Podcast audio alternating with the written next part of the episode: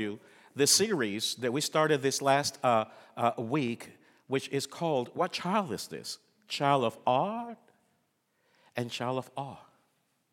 And let me be honest with you, the more I, I think and ponder about the topic of child of awe and child of oddness, because it's a, it's a kind of a contradiction, I, I realize that, that God is more a God of, of awesome wonders, but also some odd, very weird, very peculiar, let me be nice, ways. And we'll ponder upon some of those today, particularly when it comes to God's love. And today, I want us to realize that God is free. Listen to this God is so free that nothing in the universe binds him in any way, shape, or form.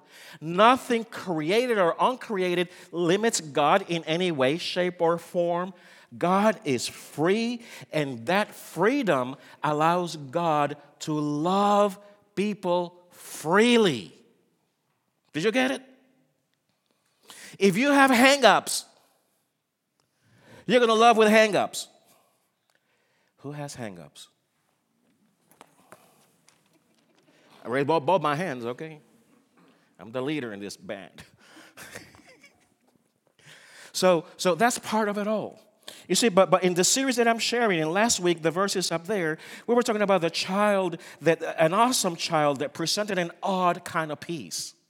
The kind of peace that we cannot rationalize, the kind of peace that we cannot create ourselves, the kind of peace that we just can't make it happen. It is the peace that Philippians call the peace that passes all understanding. So if it passes all understanding, what are we trying to figure out with little things? Why are we trying to muster it up with formulas? Like we figured out the text before that. If you need anything, don't be anxious about anything. If you need something, ask God in supplication, prayer, and thanksgiving. And then the peace of God. Well, that's a formula. And the problem with the formula we discovered is that we take the formula and we want to add thanksgiving and prayer plus peace, and we're expecting I mean, prayer plus thanksgiving, and we're expecting peace. Where is God? By making a formula, we have kicked God out of the equation, and we are the ones working out the mathematics. And that peace that passes all understanding does not come to us that way. That peace that passes all understanding comes to us when we need it. Right? And those of us who have experienced crises kind of realize, oh, I must have not loved that person that much because I'm no. That's the gossip. but then they ask you, why are you so peaceful? Because of Jesus. Yes, we, we, we pain, we suffer, we ache, but we don't despair. We don't lose hope. We don't lose it altogether. Uh, maybe in private. Until he comes and sit a while with me. Amen. You see, God's ways are amazing. And, and, and, and we really realize that that peace comes only through God. But God's ways sometimes strike us as awe and sometimes as odd. The fact that God created. Wow, that brings of some kind of marvel. Awesome thought, right? God created everything.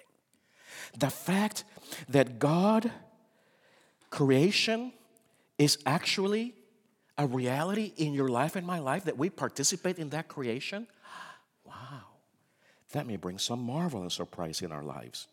That God rescues and saves, that God relieves, that God redeems, that God supports, that God uplifts, that gives us hope, that gives us courage. But God does some very interestingly weird stuff.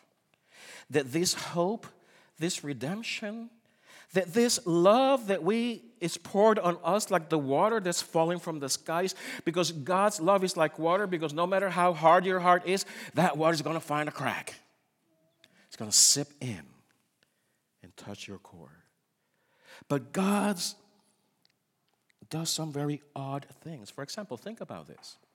That this salvation and the love that we experience is due to the stories of striking dead firstborn animals and humans. or by parting a sea, or by seven times walking around a city to knock down the walls. That's odd. Do you think so? That salvation would come to us in the form of a defenseless, poor kid from the suburban ghettos. Not the king, the master, the powerful military who's going to. That's odd, isn't it? How odd are God's ways? Actually, Isaiah reminds us how odd God's ways are in, in, in the text that, that, that we have uh, when he says, uh, my, my ways, my thoughts, my ways are not your ways. God reminds us. He says through, through Isaiah that, uh, uh, really, no kidding, that your ways are not our ways. Yeah. You see, our text this morning reminds us of that same situation. We have a version, we have a, a, a, little girl who's basically a teen, just starting in her teens, from a humble family, finds herself in the middle of a mess in the middle of a situation that her and her family would not have wanted at all to create in a very odd experience. Scary, intimidated, yet surprisingly affirming and awesome. Where's my scripture? Let me have your. Listen to what happens to Mary. Her response when the weirdest thing in the world happens, I mean, she's doing her own thing. Yeah, go for the scripture. Uh, she's doing her own thing at home, and suddenly this angel shows up. What? An angel shows up? And this angel has all this wonderful because the glory of God was there. We don't really know what in the world that means. That's awe and odd at the same time. This is those moments where you don't know how to react. Uh, it happened to me in Puerto Rico. I didn't know how to react because I was at this restaurant and, and I see the menu and, and I see that he, they have flautas. Okay, that was odd over there, but they have flautas, Mexican flautas. And uh, it was a Mexican restaurant. And uh, there were a, a, a, a, dish was for three flautas. So the guy asked me, which ones would you like, chicken, chorizo, or steak? Wow. Could I have one of each? No. He just said, No. And for the first time, I think my mother and my sister saw me speechless. I didn't know how to respond to that. No. He didn't tell me, uh, we don't serve them that way. They just have to be all one, one kind. No, no. He said, no. And my mom was there, and I looked at her like, am I supposed to react to you? I mean, I was speechless. It was one of those experiences that you don't know what to say because yeah, I was with family, not alone. So Mary has this experience of the angel appearing to her and then telling her things that she probably did not want to hear because everything she heard had a price on her life. Think about it. Everything she heard had a sacrifice. Oh, we think about it in the romantic after story. How wonderful Cinderella kind of Disney way. No, no, no, no. Every single promise that was given to her had a sacrifice, had something to give up. And then this is the way she responds to that odd and yet awesome experience that she's going to be the bearer, the mother of the Savior of the world. Mary responds, Oh, how my soul praises the Lord. What? How my spirit rejoices in God my Savior, for he took notice of his lowly servant girl. And from now on, all generations will call me blessed. For the mighty one is holy, and he has done great things for me. He has shown mercy from generation to generation to all who fear him. His mighty arm has done tremendous things. He has scattered the proud and haughty ones. He has brought down princes from their thrones and exalted the humble. He has filled the hungry with good things. He sent the rich away with empty hands. He helped his servant Israel and remembered to be merciful, for he made this promise to our ancestors, to Abraham, and to his children forever. Mary stayed with Elizabeth about three months, and then she went back to her own home. What an amazing reaction. She decides to get off herself. She could have said, Hey, angel, the minute you're telling me that I'm going to be pregnant, that means that I'm going to be violating my parents' rules. I'm going to be breaking the law. I'm going to be, I'm going to be becoming a ostracized person in my society. My family may even have to pay a price of abandonment and ex, an ex, exilic experience because of what you're telling me. Not only that, but my betrothed guy, the guy, my man, the one who's going to be my man, you know, he's going to be having some issues with this story. I mean, you're really placing me in a very difficult situation of it all. Not only with her own self, because a little girl usually dreams on a wedding and having that wonderful experience before perhaps having a child. Some do. And in Mary's situation, all this is turned upside down. It's not normal. It's not right, some may say. That she has that her life has to be put at risk in that society because of now what God wants to do in some odd and weird way. Putting people at risk, families at risk.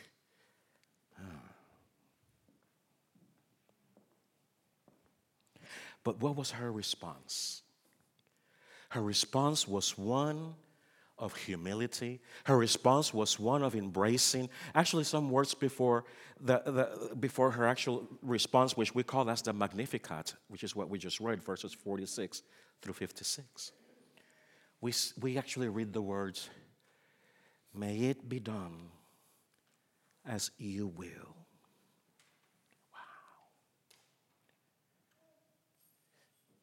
Instead of running away from the odd situation, she decided to hang in with the awe amazing part of the experience.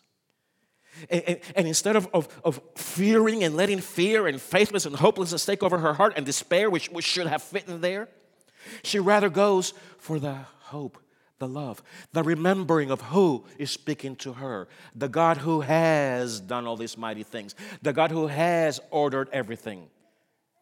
And then in Isaiah, the text that, that my friend Chip read, we find also some odd situations in there where God's love is being poured into a new covenant experience, and the predatory practices of animals are broken, where the lamb and the lion can lay down together.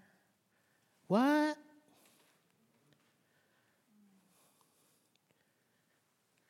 I can imagine that place to be like the church where we do not hurt one another anymore. Where, where anger and, and where my ego versus your ego, you know, where that can just die and we can celebrate our togetherness, our unity. Last week we had a visitor, and it was the first time he was in a church in 25 years of his life. That's how old he was. And you know what was the one thing that impacted him most? Your togetherness, your unity. Remember that, that uh, the disciples asked Jesus at one time, How are they going to know that we are your disciples? Oh, through your style of worship, they'll know that you are my disciples. No. Through your theology, they will know you're my disciples. No. Through your love, they will know you are my disciples. And it is that love of God that Paul reminds us that there is no depth and no height, ever expanding. I call it a liquid love that sips in even into our darkest nights, into our darkest days where we're just in that rock, in that castle, and we're just suffering quietly. Yet that soft, mist of God can come in and touch your soul and bring that balm of love and acceptance. unconditional without having to work at it, even without deserving it. But we receive it with great joy because God has sent it to us. And, and not only do we receive it, but we're called to be in the table together. Uh, today, as we move into communion, uh, I want you to, uh, uh, Kevin, and, and, I'm going to ask Sean to possibly, and, and, and when Paulette comes back, to possibly join. These chairs are available because we have setups in these tables here for communion. So we invite you. Uh, I know you're going to join us. You just do anything. He's going to be singing. So don't think of any ill yet. But rather, right in our tables, we're going to be enjoying the feast of love. That love that God poured into, into, the, into His Son Jesus Christ, and then His Son Jesus Christ came and walked amongst us and celebrated life, doing the oddest things as talking to women who He wasn't supposed to. Samaritans and Syrophoenicians of all, my goodness sake. Making their lives worthy. Children who were no one giving them a place in the kingdom. Men who were powerful coming down at the table with men who were thieves and criminals. Yeah. Isn't that amazing? That's the odd and yet the amazing love of Jesus Christ.